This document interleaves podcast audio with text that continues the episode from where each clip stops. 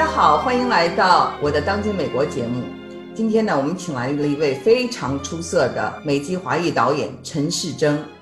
对于中国观众来说呢，陈导呢，他不是一个家喻户晓的名字，但是他在欧美文艺界呢，可是被推崇为天才和大师，而且他特别擅长歌剧、戏剧。他导演了这个西方的经典，比如《茶花女》啊、《图兰朵》呀、《奥涅金》啊，而且呢，他还把《西游记》《牡丹亭》《赵氏孤儿》等中国元素的这些作品呢，搬上了纽约的林肯中心、伦敦的皇家歌剧院，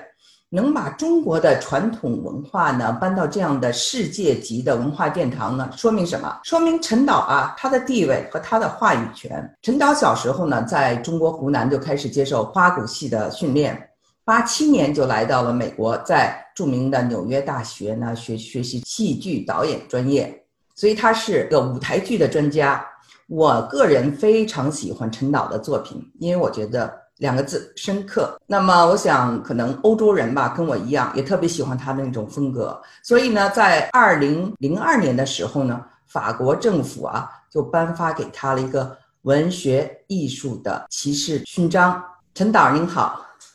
你好，安娜，你好啊！您终于这个回到纽约了哈。您是这个纽约林肯中心艺术节的常驻导演，也是这个澳大利亚的悉尼歌剧院的导演，是不是？所以您在两边跑。是的，是的。每年都要在两边跑吗？对，这个纽约大概三个多月吧，然后悉尼有几个月，还有巴黎在夏威夷歌剧院，所以呢，基本上基本上这几个州吧，转来转去的。哦，反正都是特别好的地方，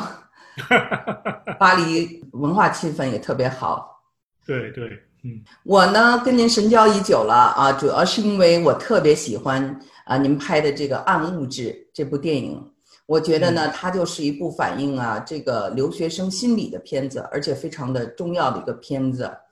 呃，而且呢这个电影呢。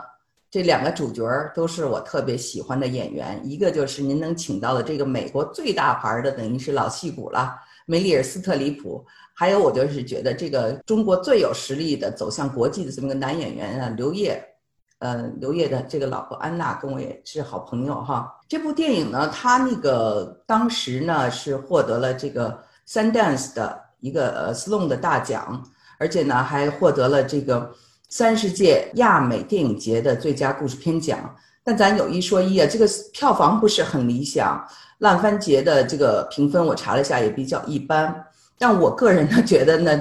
为这部电影鸣不平，非常鸣不平。我我说一下我的看法，您看同意不同意啊？我是觉得，对于美国大众来说，像我喜欢的这个深刻，对他们来说呢，看不懂，因为太深刻了。他这个中国留学生的故事，他们不好去理解，这是我的第一个感受啊。看您同意不同意？第二是，我觉得移民故事呢，就美国老是喜欢拍那种啊，美国人，呃，这个移民怎么奋斗，然后融入美国，就就这个故事呢，我就觉得这种主题有点俗了。然后呢，您走的完全不是这个路数，倒是我特别喜欢的。呃，但是当时呢，我觉得对于中国的观众来说，这个电影也太超前了，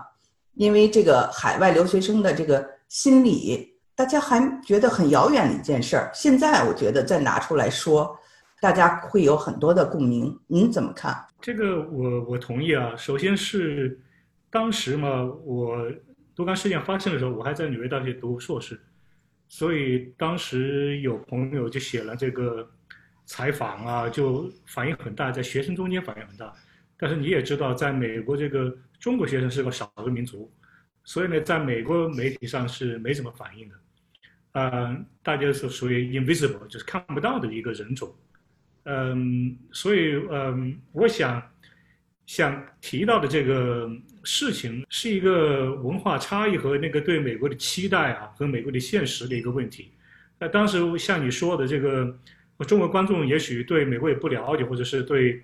还觉得这个不是很舒服啊。就是一个中国人在第一次，属于那个第一个 premeditated 一个去杀人啊，杀白人啊，杀他的导师，最后自杀的这样一个情况。所以这个导电影就很很可惜没能在呃中国上映这个片子。至于呃当时放映呢，几次都一直在往后推，因为这个是第一次这个学生啊，就是。属于外籍学生在美国呃学校发生事件，接下来呢，每年都有这个呃学校，美国高校啊，还有一些地方就一直有，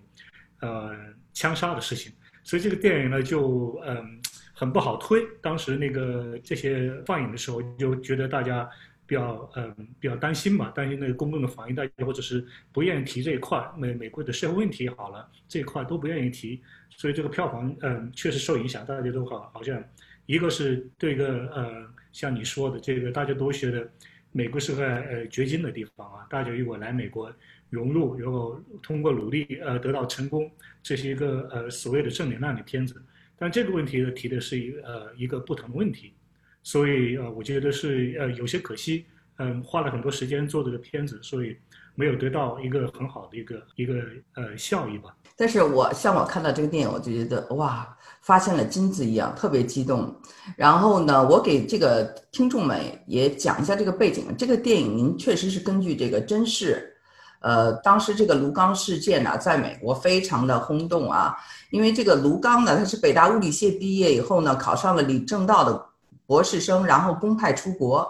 结果呢，在这个爱荷华大学读物理和天文学的时候呢，因跟因为跟导师出现了矛盾，他射杀了三位教授。呃呃，一位副校长和一个他的中国的同学山林华最后自尽的，所以呢，这个这个事情吧，就像您说的，其实后面还有类似的事情发生，因为呃，在一个国家，有的人融入了，有的人确实是感到非常的孤独，然后心理出现了问题。其实就像呃，前不久非常天才的这个斯坦福的著名物理学家张守成教授，他也自杀了。这个消息一传来，我就想到了您的这个电影啊，《暗物质》的里面的刘星，可能这两个人不适合啊，一个是杀人犯，一个是很杰出的一个一个教授，但是呢，他们两个人呢都是学这个纯物理的吧，不是这种应用物理，而且都是当年的天之骄子，呃，博士，呃，最后呢也都是自杀的结局，所以我觉得他们这么优秀的人，为心理为什么会出现问题？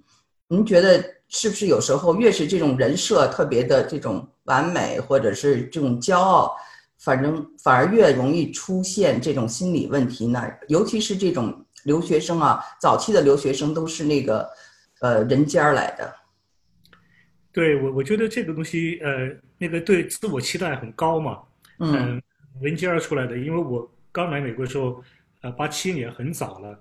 嗯，当时来纽约、波士顿这些地方，呃，你随便扫一下，那都是相当优秀的一些，嗯，各个各个层面的很优秀的这些，嗯，中留学生在这奋斗和勃起，而且呢，一个是自己对自我的期望，嗯，家庭对他的期望，还有一个呢，自身对美国一个很不现实的一个期待，也也不对，其实是对美国是一窍不通的，呃，这个社会是怎样，嗯。呃，不管是怎样运作和他嗯之间的关系啊，和他们对嗯对他们推崇的东西，也许这方面文化上的差异也是很大的。所以我觉得这中间嗯还是比较比较复杂的，很多人就没有找到自己一个嗯嗯一个切入点吧，在这个社会上或者在一个学校里边，有的人干脆就后来有的人就干脆就回去了。就我的朋友中间很多人就是有有一部分是亲美的，就是一定要。在这待过了，有一部分就是完全放弃了，就完全成了一个反美派；还有一个这这中间的一派。所以就像你，嗯提过的这个东西，这这个东西就嗯很有意思。我觉得当时就觉得很有意思。这个事情发生的时候，我就觉得很有意思，因为我当时在纽约大学读书的时候，就发现这个呃来读书的中国学生中间就有一个这样的趋势，所以就就把身边这些同学的一些事情呢，就嗯嫁接在这个一个这样的故事里边。呃，就我我所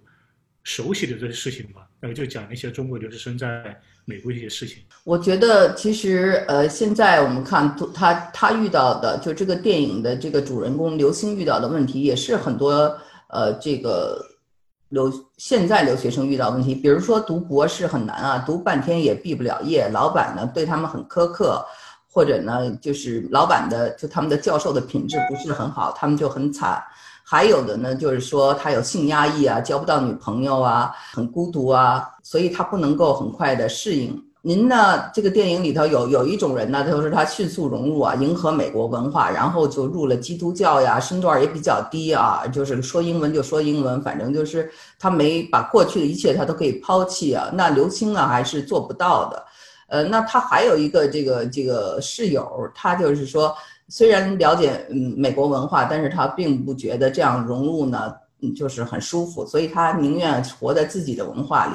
就赚美元。啊，一切以赚美元为目标，所以我觉得这三个人都是就像您说的，表现了就是不同的这个留学生的这些心态。那么，这是不是您当时就是想想就是把各式各样的人他们的这种啊心态都刻画出来呢？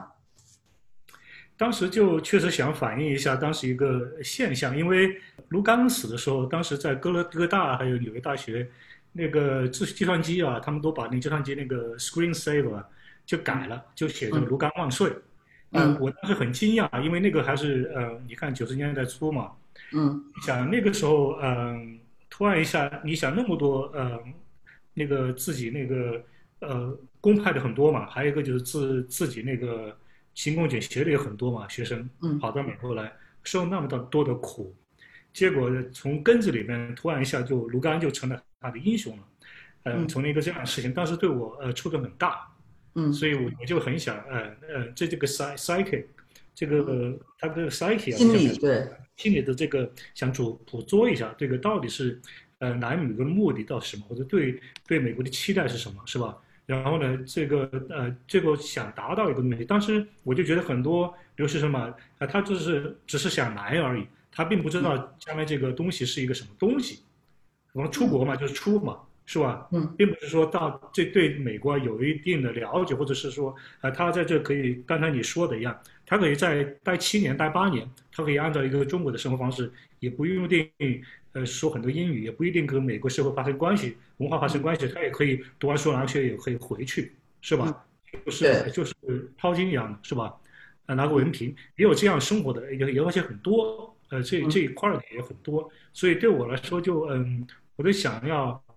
想要提出一个问题，就是说这个这个嗯，这个一个是这个美国的这个嗯，我很现实的一种期待，一个就是说这个所谓的文化，这个文化的这种呃。呃，互相的认知啊，和互相的交融这个问题，我记得当时啊，有一位呃聂华苓啊，在他们那个嗯大学呢很有名，所以他就在美国电视上就卢刚的事件进行采访，说大陆学生啊受了文革影响呀，没有了这个温良恭俭让的这种品德。我听了以后就觉得挺不舒服的，所以我看了您的电影以后，我就觉得很平衡，因为您讲的不仅是他个人的这种心理偏执，比如说他是这个家庭出身是底层的工人家庭，只报喜不报忧，他身上背负着太多的期望，呃，在信中老是撒谎自己混得好，逢人便说自己是科学家，其实内心呢是不自信的。您把他的这一面就表现得非常好，同时您也表现了他在美国所受到的。就是很多的这种情场的失意啊，职场的失意啊，没有被认可，他这种其实心理落差呢，我觉得也不是他个人啊，所有都是他的错误，也跟这个呃文化里的这种种族歧视啊，或者是这种呃文化优越感呢，有很大的关系。而且呢，您呢就是在讲用这个五行讲中国留学生的遭遇，就是金木水火土啊相生相克，所以我觉得您试图是找到一个非常公正的一个嗯，或者一个非常独特的角度在讲这个故事。我是想问问您是当时有没有想到，就是要把它表现的比较平衡？对我，我觉得这个呃这种一刀切啊，一个正反这种东西是很很不。没有意义在这个上面来说这个事情，因为我我去北京还去见过当时那个卢刚的姐姐，想见父母嘛，后来呃没见着，嗯，他姐姐就跟我说起他小时候怎么聪明啊，什么国防大学那些嗯小班啊，呃那时候一天到晚就在嗯，他就好像是不大懂这个社交和人际关系这些东西，都不不花时间，就特别喜欢在呃图书馆一待就是嗯不出门啊。就就会读书，就是说他就是读会读书，别的都不懂，就是而且是这种嗯这种教育体系出来以后，他就基本上到学校以后，他和自己的同学同学都觉得这这个呃有点，啊不呃不不会呃社交各方面都不会，就是他有他自己的那种特别强的那种天赋，另一方面有有自己的那种呃缺陷，呃所以在你刚才提到一个问题，我就想说一下，就是这种本书的那种，呃美国那个学校里面，它有一种优越感，也对外来学生的一种歧视啊。还有一个就是导师和学生之间的这种东西，这个东西后来在美国放这电影的时候，我在美国什么 UCLA 啊，还有一些呃伯克利啊这些学校放电影的时候，嗯，大家所有的那些学生还老师都出来说，这个事情不是一个，还不是一个中国人的问题和中国美国问题，这个是那个学院这个所有要拿博士生的问题和导师啊，很多这样的事情，嗯，拿不到这个博士学位，然后那个呃学生。自杀的也好，或者是从此一一一一一辈子都找不到一个出出去啊，好多学生都有这样的问题，呃，所以我嗯这方面是听过很多这样的呃故事，当时确实想想讲讲这个嗯，他作为一个作为一个年轻的这么有抱负的一个学生来美国来来实现自己的。价值啊，想得到自己呃受到一个社会的肯定，当然没得到这个东西，想从那个角度去把把它呃塑造一个这样的人出来，不去不在一个客观上去去评判他说是一个杀人犯啊，或者是说说一个什么东西，所以总是想通过一个嗯呃一个年轻人的一个角度吧去看他，通过一个哲哲理上去反思那个嗯中国这个水母金金斗火，也就是想。把它放在一个这样的呃过程中，你去看一个这样的一个生命的一个一个整个一个循环吧。嗯，我们都知道梅丽尔·斯特里普在美国的地位啊，就说这个奥斯卡女主角要么颁给她，要么颁给她之外的女性。呃，他演的这个乔安娜我非常喜欢，练太极啊，热爱中国的文化，而且是传教士的后代。嗯，我想呢，他应该算是对这个刘星最好的一个人了。其他人可能不太关心中国文化，也不太关心这这一群人。嗯，我在美国呢也认识像这个乔安娜这样的老人，在留学的时候也觉得是确实是这样的人给了我们很多的帮助。所以呢，我非常喜欢这个角色，也想问问您当初当初是怎么请到的梅姨？梅姨，梅 梅姨那时候还还在演那个呃。那个时候他，怎么说呢？就是一个，呃，这是一个天才嘛，而且是一个嗯政治性很敏感的人，而且对美国，对自己的国国家，对自己的政治啊，有有很多那个一些见解和认识认知的人。呃，当时呃，我的一个嗯制作人嗯说要不要给剧本，嗯，你要请谁来演？我就是开了个玩笑，我就说可以请梅尔斯特普。嗯，然后那个制作人就说：“那你把剧本可以寄给他，看他有没有兴趣。”呃，果然寄了以后，哎，他感兴趣，然后就嗯，结果发发现他家，我当时住在纽约大学旁边嘛，因为我们家只有两条街之隔，然后就去他家去拜访他，嗯，拜访他就跟他聊了聊这个事情，就聊了聊这个美国啊，美国这个呃所谓号称是这个呃这个一个呃嗯。自由之国吧，跟一个这个呃一个所谓是移民之国家出现这样的事情，呃，他嗯，他很有呃怎么说呢，很有同感，而且呢，就当时就跟他聊起说要把他名字写在他们家那个一个这个呃喝喝茶喝咖啡的一个 napkin 上面，所以呢，我说你这个把名字签了，那就要来演这个角色。然后我跟他聊了聊那个我接触的，当时在美国有个亚洲协会。我接触过很多很多这个呃，像这种呃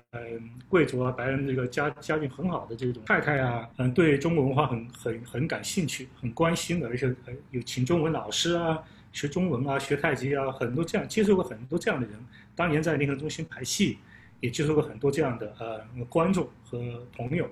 所以呢，就就就写了一个这样的角色呃在里边，就是写这个。呃，对中国文化特别友好的，对中国这些留学生也好，对中国艺术家也好，特别关心的这样的，呃，就写了一个这种很很有意、很有人情味的一个一个这样的呃美国的这样一个呃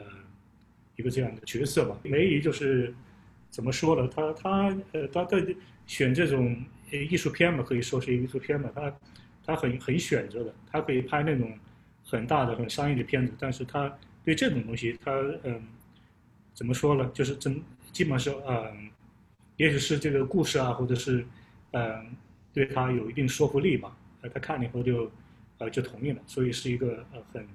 很幸运能够请到他这部片子。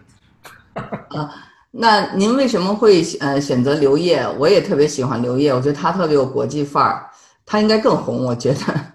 就是啊，刘烨嘛，就是当年嗯也是想找一些能够说点英文的一些学生，就是说的不好的，但是呢就就出了一个名单，就有一些那个年岁的那个男演员里边，嗯。呃后来又找了找了一些。片子看了一下，嗯，后来去北京嘛，去做一个 casting 去做选演员，我就觉得他那个眼睛里面有戏，觉得他嗯，这个演员有有一些东西，哎，就是说在镜头里面啊，就是很能精看的，就是很很能演戏的，很有潜力，就和觉得拉出来以后和梅梅这些人配戏的话不会逊色，所以呃，很我是很很欣赏刘烨，我觉得他就是还还可以拍很好的片子。这个戏里面演的很好，对，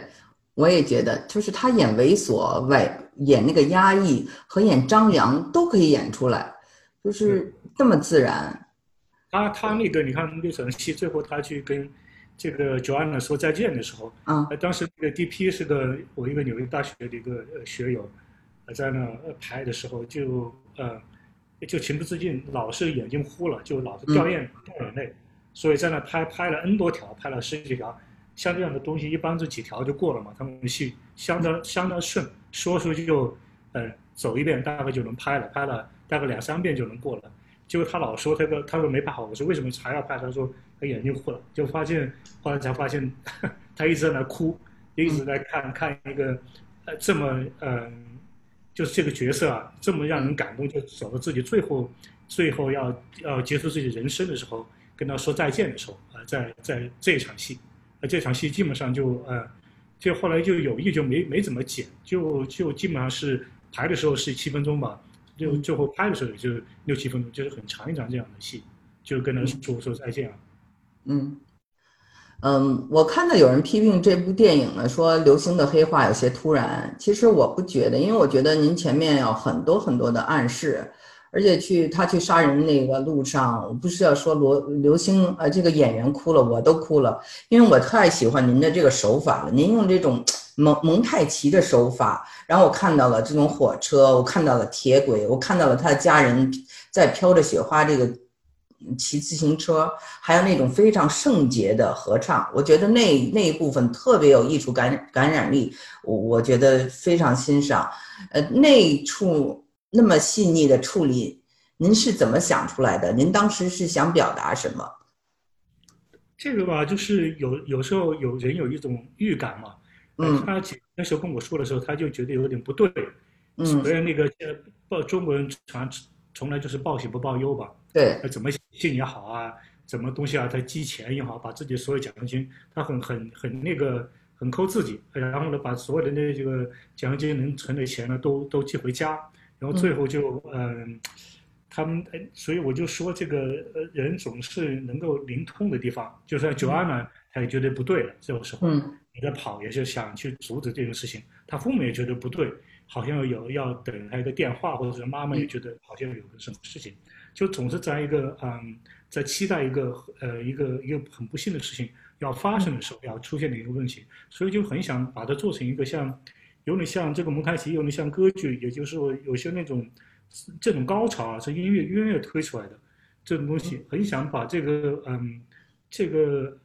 这个英文是 breathe，嗯，像有点 meditation 一样的，像有一个这样的一个一个这样的一个就 meditating for murder，就是自自杀就之前这个这个这个效果，想想想做出来，所以。把这这一段就呃怎么说了，很就是 很很想把他的那个心情啊，他当时那种呃完全的那个没有没有出路，就只有唯一的一条路，就是结束自己的生命，把那个东西，然后把他所有的人和他有关的人都能够把它搅在这个一起放一个，有点像有点像那个不知道你记不记得，有点像其实有点像那个呃教父里边有有一段。就是那个去去就像天主教啊，他要做洗礼什么，生命新的生命生的时候，然后他们这些人要把它揭示一些老的一些这样的生命，就有点像那那样的一些呃这样的一种蒙太奇的处理吧。对对对，感到一种深深的绝望感。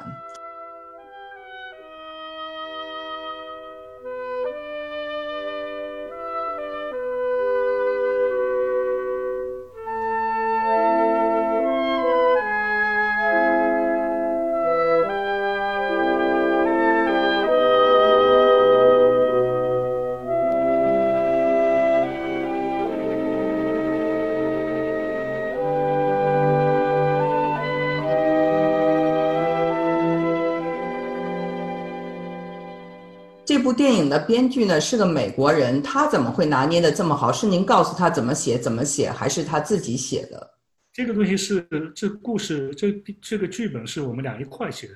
哦，花了几年时间。呃，后来那个呃，我觉得他这这个编啊编啊一些东西都是我们一些故事嘛，一起在一编的。这个故事那个 story 是我编的，然后呢，这个这这具体一些台词呢是我们一起做的，所以。所以我和他花了几很很几年时间在一起，也见了见我的朋友啊，还聊了一些人，他也呃观察了一下。所以这个事情，呃呃，不不是出于一个美国人之手，其实是一种呃互相交接啊、互相合作的一个产品。嗯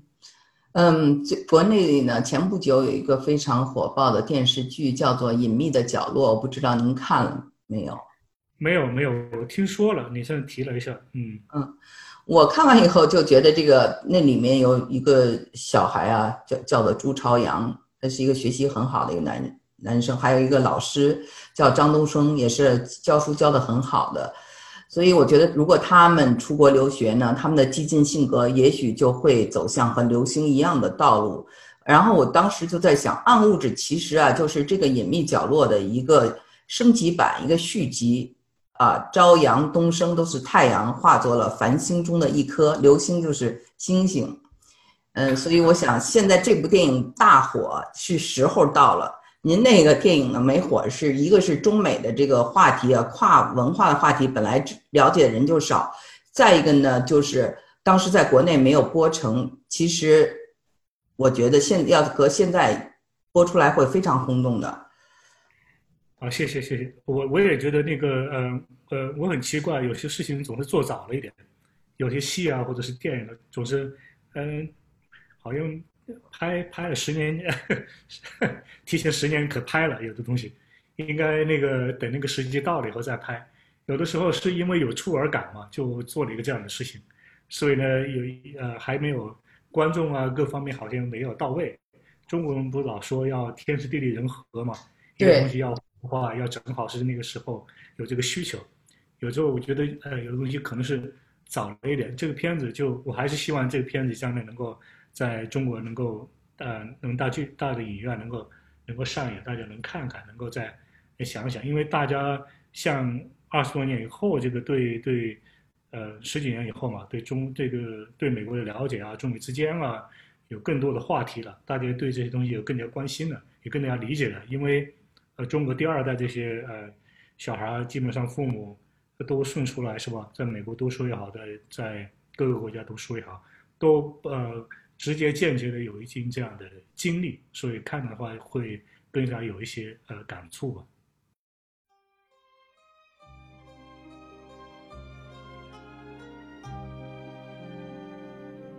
在节目的最后呢，还想跟大家说有一个好消息，以前呢。就是很多人说啊，我们在嗯各种节目里的讲了这么多的各种书籍，是不是能为大家准备一个书单呢？那么现在呢，就是我们有志愿者啊，非常的感谢志愿者帮我们准备了这样的书单。那书单中有很多我们在以前的节目中谈到的书，比如说这个费正清的文集《美国与中国》啊。钱宁的留学美国，林语堂的《无国与无民》，还有赛珍珠的《大地三部曲》，还有这个生命中不可错过的智慧啊，文明的冲突啊，我的书，嗯，美式生孩子，中式坐月子，还有从加州到北京啊，等等啊，都把这些书单整出来了。然后我们也跟这个喜马拉雅呢，啊进行了合作，他们就把这些书呢都放进了这个喜马拉雅我们的店铺里头。那有两两种办法，你可以啊购买这些书。一种办法呢，就是你进入这个呃我的店铺里可以看到啊这些我们的书单。还有呢，就是你可以在节目里点击一个小推车，那打开以后也能得到这些书的一些信息。那呃，喜马拉雅呢说有的书呢也是为大家争取了比较好的折扣。那么呢，这个活动呢应该是在八月三号就开始了，所以呢，希望大家呢也能够利用这个机会哈，去啊把这个我们谈的这些话题。和这些书单呢结合起来，谢谢。